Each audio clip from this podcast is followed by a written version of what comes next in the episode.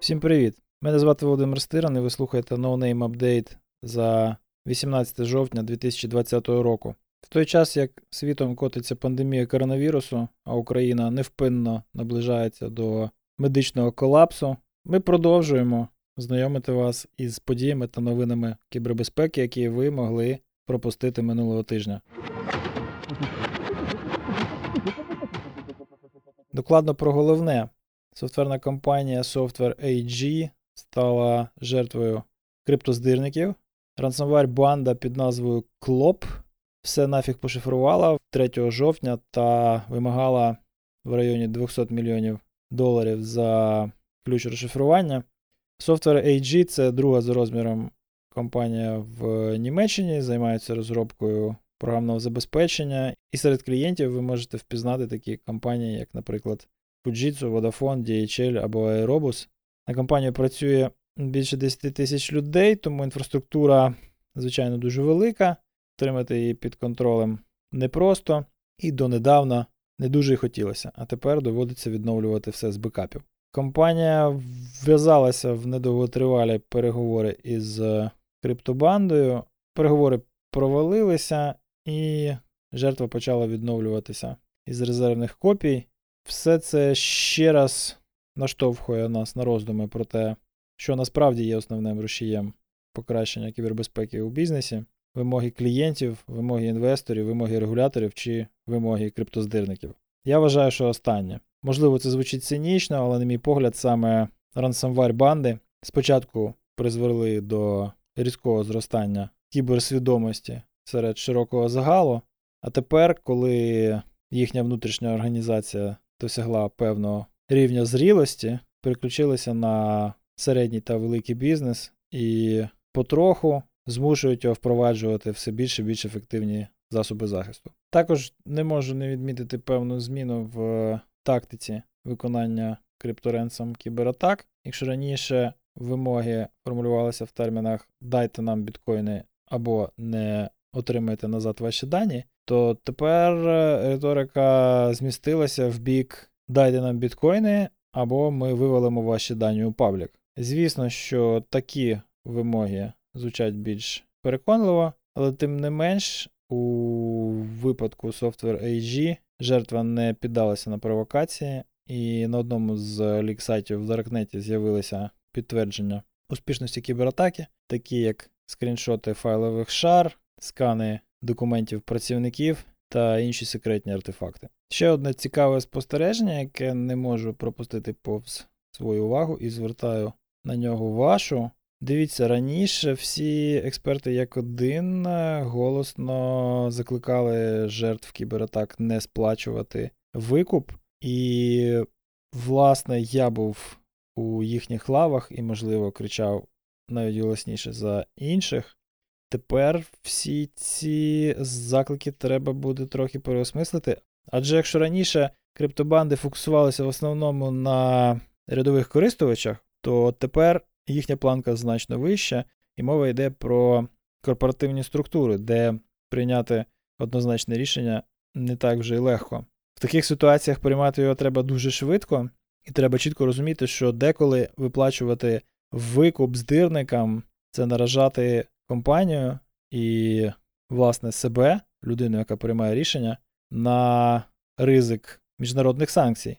Адже більшість цих криптобанд знаходяться під жорсткими санкціями, і сплата викупу може розцінюватися як їхнє фінансування. І ще одне: так як цей конфлікт інтересів криптобанд та їхніх жертв перейшов з особистого рівня на корпоративний рівень, тепер, скоріш за все, частіше мова йтиме про цілком професійні перемовини в тому ж форматі або в схожому форматі до того, як це відбувається між професійними переговорщиками та терористами. До чого призведуть всі ці зрушення та зміни, ми побачимо вже в недалекому майбутньому. Ну як ми, ті з нас, хто доживе. Ми рухаємося далі. В Україні відбулася презентація додатку державних послуг Дія 2.0. розширено функціональність, е, тобто відтепер громадяни України матимуть можливість ще менше використовувати паперу під час спілкування із державою. І все це дуже круто, але ми, як е, спеціалісти з кібербезпеки, звісно ж, приділяємо в таких е, анонсах та презентаціях увагу саме їй. І про неї нічого толком сказано не було, окрім е, анонсу майбутньої бакбаунті програми з призами до мільйона гривень, але це зовсім не точно, тому що, ну, дивіться, у Міністерства цифрової трансформації та, зокрема, у міністра Михайла Федорова досить оригінальне розуміння концепції кібербезпеки, тому я не здивуюся, якщо ця доля не оминула і програму Бакбаунті. Тому що із того, що прозвучало наразі, незрозуміло, чи буде загальний фонд премій складати 1 мільйон гривень, чи 1 мільйон гривень можна буде заробити найкритичнішим репортом в рамках цієї програми. До того ж, ще раз прозвучала теза про те, що дія пройшла безліч аудитів і тепер переходить на наступний рівень і відкриває публічку. Хоча ні я, ані хто з людей, кого я знаю, ані хто з людей, яких знають люди, яких знаю я, поки що не підтвердив мені ані натяком, ані прямим текстом, що такі аудити мали місце і призвели до вдосконалення рівня безпеки електронних державних послуг. І це я вже мовчу про те, що аудити як такі не є основним засобом захисту. Аудити вимірюють ефективність безпеки, а не покращують її. І я вже взагалі мовчу про те, що слово аудит у якості назви для процесу оцінки захищеності інформаційної системи використовувати не можна. Але до біса вже ту семантику, давайте повернемось до питання по суті. У нас є система, яка надає нам державні послуги. Ми не знаємо про дизайн, архітектуру та засоби безпеки цієї системи нічого, крім того, що вони найкращі, за словами міністра Федорова. Ми не бачимо використання під час конструювання цієї системи принципів побудови безпечних інформаційних систем з простої причини, тому що нам їх не показують. І ось в цих умовах повної закритості екосистеми та тусовки, що крутиться навколо Міністерства диджиталізації та крутить навколо себе дію, а тепер вже дію 2.0, нам доводиться вірити посадовцям на слово. Я розкажу вам, як це відбувається у цивілізованих странах. У Швейцарії, наприклад, коли дійшло до цифровізації виборів, в Швейцарії взагалі дуже цікава ситуація з цифровізацією виборів. Там причиною цифровізації є не пандемія і не необхідність покращення захисту виборчого процесу. В Швейцарії вибори цифровізують тому, що інакше в них ніхто не братиме участь. Молодь просто не піднімає п'яту точку та не йде на виборчу дільницю, тому що це важко, це нудно, це не цікаво. Молодь готова голосувати біометрикою у смартфоні, і це максимум громадянської свідомості, на якій ви можете її спонукати. Тому Швейцарія має цілком об'єктивні причини запровадити електронні вибори. Так ось в Швейцарії для того, щоб цифровізувати вибори, була розроблена спеціальна система, виборча система, клієнт-серверна, все красиво. І, звісно, швейцарська якість, багато грошей, вбухано в розробку, тестування та ввід в експлуатацію. Так от перед тим, як е, на цю систему стали покладати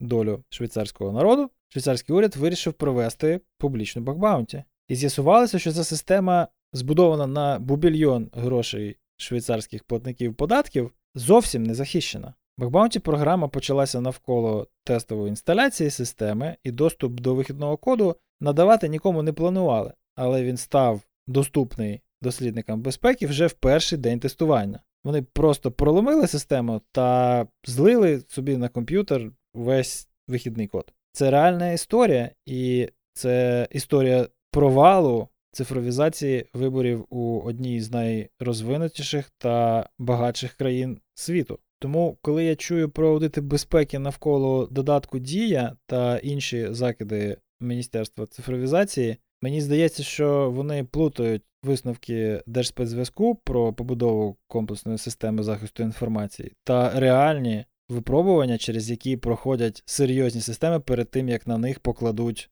бодай частинку довіри за виконання чогось більш-менш важливого у цивілізованій державі. Я дуже мало про це говорю, дуже мало це коментую, тому що без мене вистачає кому це робити у Фейсбук баталіях та в інших соціальних мережах, але я дуже уважно спостерігаю за тим, що відбувається з безпекою в процесі діджиталізації державних послуг, і я аж ніяк не задоволений тим, що я спостерігаю. Особисто я не є користувачем додатку Дія і не планую ним ставати до того часу, як слова про безліч аудитів не отримують якийсь фізичний зміст. До речі, про bug bounty. TikTok е, під масовою критикою рівня безпеки своєї платформи оголосив про старт bug bounty програми спільно з HackerOne. Загалом цілком логічний крок, але я вважаю, тут йдеться в основному не про безпеку, а про піар, адже TikTok зараз переживає не дуже приємні часи. З одного боку, платформа дуже сильно росте, дуже швидко розширюється, а з іншого боку, такий стрімкий зріст популярності робить додаток цікавою ціллю в політичній грі. TikTok, наприклад, так само, як і багато інших додатків та інтернет-ресурсів, повністю заборонений індійською владою. А в Штатах від TikTok вимагали продажу американських операцій американській компанії. Чим це все закінчилося? Якусь частину акцій американської сутності TikTok придбала компанія Oracle, і дуже довго йшлося про те, який саме контроль вона буде здійснювати за цими операціями. Що відбулося ще до кінця і достеменно невідомо, адже ця угода дуже-дуже складна, але я спробую для вас це спростити. От дивіться, є TikTok, він походить з Китаю, він перетинає океан і потрапляє в Америку. Насправді вже це неправда, адже TikTok придбав західний продукт, розвинув його в Китаї і потім транслював його на захід. Але знову ж таки, з метою спрощення, слідкуйте за руками. Китайська фірма продає свій інформаційний продукт в інших країнах, і продукт вибухає, він стає суперпопулярним. Секрет цієї популярності дуже простий: TikTok – це не соціальна мережа. В той час, як соціальні мережі рекомендують вам контент, який подобається людям, з якими ви тусуєтесь, а також людям, які схожі з вами за психотипом, TikTok рекомендує вам саме те, що подобається саме вам. Алгоритм TikTok унікальний і він фокусується саме на ваших вподобаннях і транслює їх на контент в мережі і рекомендує вам той контент, який підходить саме вам. Навіть якщо цей контент ще абсолютно невідомий, не розкручений та не популярний. Ця фішка робить TikTok унікальним явищем, і він дуже-дуже вигідно відрізняється від е, усього іншого, що ми, як людство, зробили з е, соціальних мереж як технологій. Інстаграм, Фейсбук, Твіттер в основному слідкують за тим, з ким ми тусуємось, як ми реагуємо на пости один одного, і з цього роблять певні психологічні висновки. TikTok натомість працює напряму і здійснює свою місію без усіх цих побічних ефектів, на які ми наразили себе в соцмережах. Я говорю про операції інформаційного впливу, операції з сегрегації та поляризації суспільства та решту цікавинок з арсеналу російського агентства інтернет-досліджень. Так ось, Китай робить TikTok. TikTok потрапляє за межі Китаю. TikTok стає перед загрозою бану в Індії. Між Індією та Китаєм зараз дуже серйозний конфлікт. Це дві ядерні держави, тому там все досить і досить драматично, але поки що розв'язується в е, конвенційному сегменті військових дій та у кіберпросторі. Так ось Індія просто бере і банить TikTok на своїй території, тому що може. Чи може це зробити Америка, яка вважає себе демократичною країною? Напряму навряд чи, але давайте подивимося, що на своїй території робить Китай. Китай забороняє все і вся, і не дозволяє американським продуктам вільно продаватися та монетизуватися на своїй території. Чому тоді виникає питання, Америка не може зробити симетричну дію? Навіть якщо ця дія напряму конфліктує із принципами, на яких базується американська держава. То саме, між іншим, відбувається у стосунках України та Росії. Продукт, який виникає в Росії, якщо він добре продається в Україні, цілком може бути заборонений з простої причини. Росія на своїй території це саме робить без всяких проблем. І не стоїть перед муками вибору, чи співпадає ця дія з її високими демократичними цінностями чи ні, адже в ній цих демократичних цінностей просто немає. В Україні ситуація складніша. Україна вільна демократична країна, тому вона стає перед складним вибором і має його робити із е, прагматичних міркувань та користуючись раціональними судженнями. І раціо в цьому випадку підказує, що якщо Росія поводиться як тоталітарна країна, то на неї не поширюється система західних демократичних цінностей, і питання відпадає саме собою. Це дуже проста і раціональна логіка, користуючись якою можна виправдати, наприклад, заборону російського програмного забезпечення та блокування російських соціальних мереж. Я особисто не є прихильником цих рішень та цих дій, але бачу під ними раціональні аргументи. Повертаючись до Тіктоку, наразі Ораклу належить певна частка, здається, до 20% американської частини Тіктоку, яка зараз виділена в окрему компанію.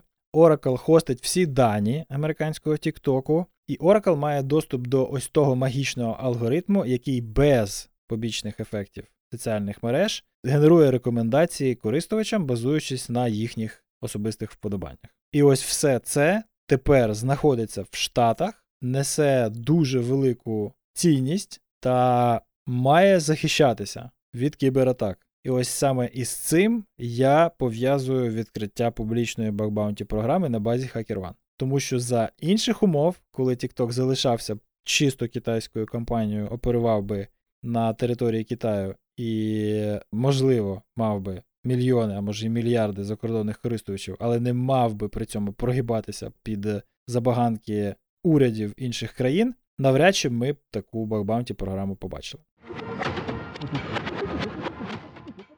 Наступна новина, яка не новина, British Airways нарешті оштрафували на 20 мільйонів фунтів через витік даних, який стався декілька років тому. Штраф, який загрожував British Airways, становив е, порядка 200 мільйонів, але був скорочений аж до 10% від е, попередньої суми через декілька причин. По-перше, це одна із перших жертв застосування GDPR, тому я думаю, це взяли до уваги. По-друге, мова йде не про незаконне використання даних, а саме про Data Breach, про витік даних в результаті інциденту. А також British Airways все ж таки британська компанія.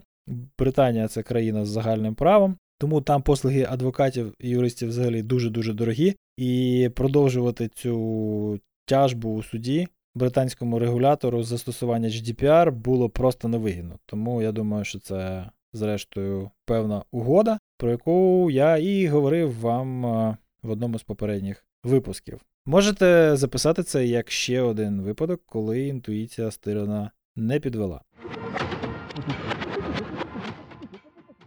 Мін'юст Сполучених Штатів висунув звинувачення шести російським хакерам, які стоять за кібератаками NotPetya, KillDisk та Olympic Destroyer. Новина, яка ніц не новина. Е, російський слід за більшістю з цих атак, за виключенням, напевно, Olympic Destroyer, був очевидний і підтверджений багатьма розвідувальними звітами. Але тепер скептики, які ставили під сумнів російську роль у цих кібератаках, отримали ті докази, які вимагали. Взагалі-то атрибуція кібератак досить складна справа, і вимагати прямі докази це відвертий прояв непрофесіоналізму, тому що над цими атаками, очевидно, працювали десятки людей. Той факт, що ми дізналися про шість із них, зайвий раз демонструє, наскільки все це непросто. Для того, щоб спростити звичайним людям прийняття всіх цих явищ, я напевно запропоную просто припинити думати про кібератаки як про кіберзлочинну діяльність. Це вже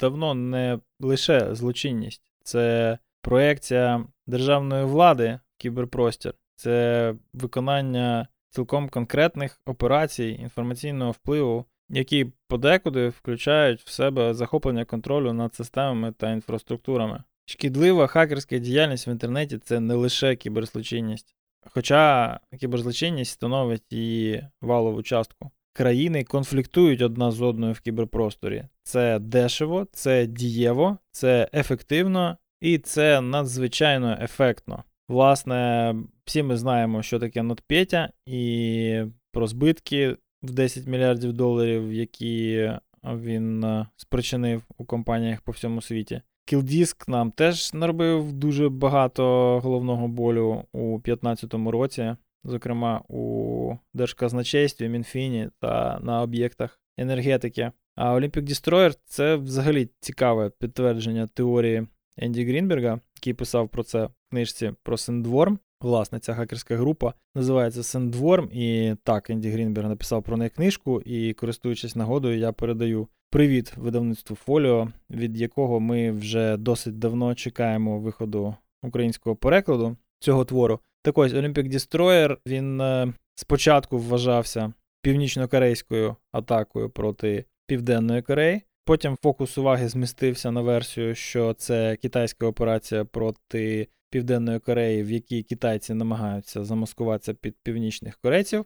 А потім дійшло до того, що Енді Грінберг та ще декілька глядачів висунули теорію, що це російські оперативники, які намагаються замаскуватися під китайців, які намагаються замаскуватися під корейців. І зрештою, тепер ми маємо документальне підтвердження, що ця неймовірна теорія була не просто правдоподібною, а ще й е, правдивою. Так ось. Мислити про все, що відбувається в кіберпросторі, вже давно пора категоріями глобального геополітичного впливу. І якщо ви бачите, що відбувається щось дійсно цікаве і дійсно масштабне, то першою вашою думкою має бути, хто за цим стоїть на політичній арені. І кожного разу, коли мова про яскраві сигнали на захід, про те, хто домінує у поясі геополітичних інтересів Російської Федерації, першою на думку має спадати версія, що все це скеровується з Російської Федерації. Тим не менше, дуже багато людей досі скептично сприймають е, ці пояснення і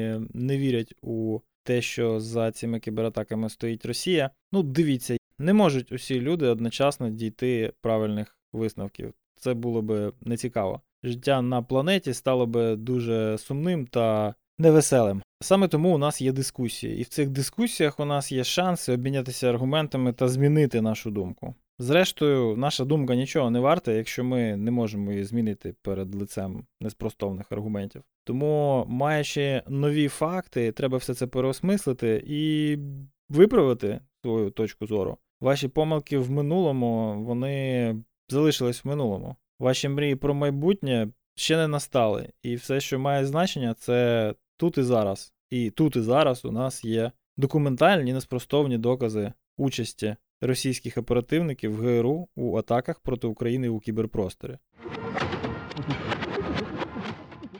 Коротко про важливе. Zoom додає end-to-end шифрування до усіх дзвінків, в тому числі і безкоштовних. До цього йшло із літа. Ви всі пам'ятаєте, як Zoom широко звинуватили у тому, що він відмовився від end-to-end шифрування у безкоштовних дзвінках, а не розуміючи при цьому, що ніхто, крім Zoom, про це навіть і мови не вів. Тепер ми маємо ситуацію, в якій Zoom перший із великих постачальників відео та звукових цифрових дзвінків додає end-to-end шифрування і, по суті, стає унікальним представником в своєму класі. Звісно, що є криптоанархістські приблуди типу Signal та Wire, але будемо реалістами, Zoom вони не конкуренти. Дитячий wearable смартфон з Китаю має вбудовані механізми для шпіонажу. Тут у нас у нотатках до випуску за посиланням цікавенний розбір та аналіз цієї цікавої функціональності пристроїв, які дуже багато наших співвітчизників також купували, адже ці кольорові дитячі годиннички продавалися майже на кожному кроці. Так вони шпигують за вашими дітьми не лише на вашу користь. Архів юзнет-бордів викладуть в інтернет. Посилання на новину також міститься у нотатках. Я вже не дуже добре пригадую цю частину історії інтернету і не маю якихось ностальгічних почуттів до юзнету, але якщо ви справжній олдфак, я думаю, що це вас потішить, і ви будете до трьох годин ночі перелистувати старовинні історичні артефакти. Google в 2017 році відбив рекордну на сьогоднішній день DDoS-атаку на 2,5 терабіти в секунду. Чи не вона це? Мабуть, що так, але бачите, Google про це відзвітував лише зараз, тому не вважає це чимось екстраординарним. А також німецькі правоохоронці провели рейд на компанію FinFisher. Нагадаю, що FinFisher це такий собі німецький Hacking Team, який розробляє інструменти для отримання негласного доступу до систем та пристроїв. Вразливості тижня. Remote Code Execution в Sonic Wall VPN досить серйозна проблема, адже VPN торчать на вашому периметрі, і будь-хто має до них доступ, тому якщо ви користуєтесь Sonic Wall, на вас чекає ніч оновлень.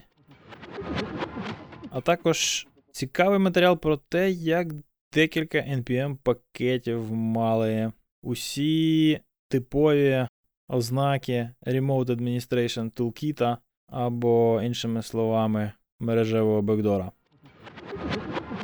Тули і райтапи, опис AWS Security Hub, якщо ви дівопсите в Амазоні і ще не в курсі, ми принесли вам гарні новини.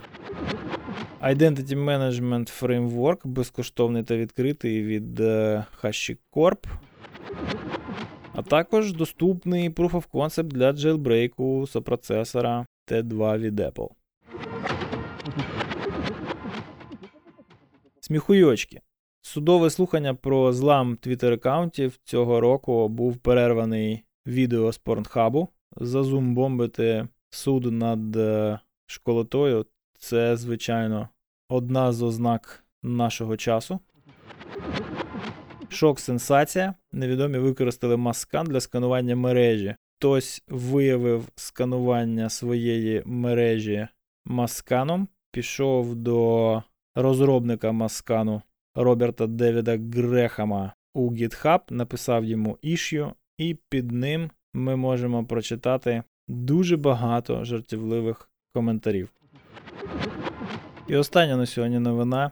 За версією Верховного кіберголовнокомандувача Сполучених Штатів Дональда Трампа, для того, щоб вас зламали, потрібен хтось, у кого IQ вище 197, і в нього має бути приблизно 15% вашого паролю. З чим і вітаю усіх колег по цеху, адже останній раз, коли я перевіряв, в мене було 201. А от щодо 15% ваших паролів якось не задалося. Звичайно, придивляючись до відеоролику, на який є посилання у нотатках до епізоду, перша думка, яка спадає, що це діпфейк. Зовсім нещодавно я ознайомився із станом індустрії синтетичних медіа, також відомих як діпфейки, і все виглядає досить реалістично. Це цілком може бути підробка. Але специфіка поведінки Дональда Трампа полягає в тому, що, скоріш за все, навпаки. Дякуємо, що слухаєте No Name Update. Як і ви, ми не любимо рекламу, тому в наших епізодах її немає. Ця діяльність спонсорується напряму нашими слухачами, і для того, щоб підтримати нас, достатньо стати нашим патроном на Патреоні за адресою patreon.com. Наші плани підтримки починаються від 1 долара на місяць, і завдяки вам ми точно знаємо, що наша робота комусь потрібна. До наступного разу з вами був я, Володимир Стиран. Залишайтесь в безпеці.